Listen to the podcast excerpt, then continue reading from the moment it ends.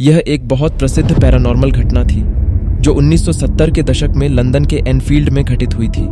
Hodgson परिवार, जिसमें एक माँ और उनके चार बच्चे थे, ने अपने कौंसिल हाउस में एक पोल्टरगाइस्ट द्वारा परेशान होने का दावा किया।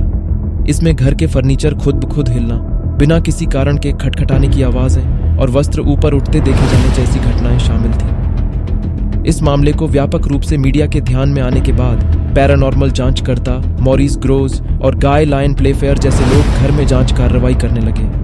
उन्होंने अनेक अजीब घटनाओं को रिकॉर्ड किया और कुछ घटनाएँ टेप पर भी रिकॉर्ड हुई।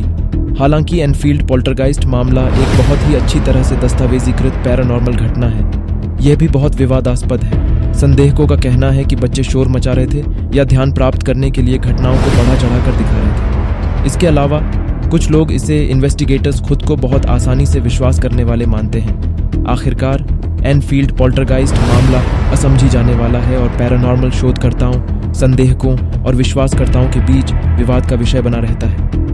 ध्यान देने वाली बात है कि पैरानॉर्मल घटनाएँ अक्सर व्यक्तिगत विश्वास के विषय होती हैं और जो कोई व्यक्ति पैरानॉर्मल मानता है, वो दूसरे किसी प्राकृतिक या मानसिक कारणों से समझ सकता है। इस तरह की घटनाओं के लिए वैज्ञानिक प्रमाण आमतौर पर कम होता है, जिससे इन्हें रहस्यमय और विवाद का विषय बनाया जाता है।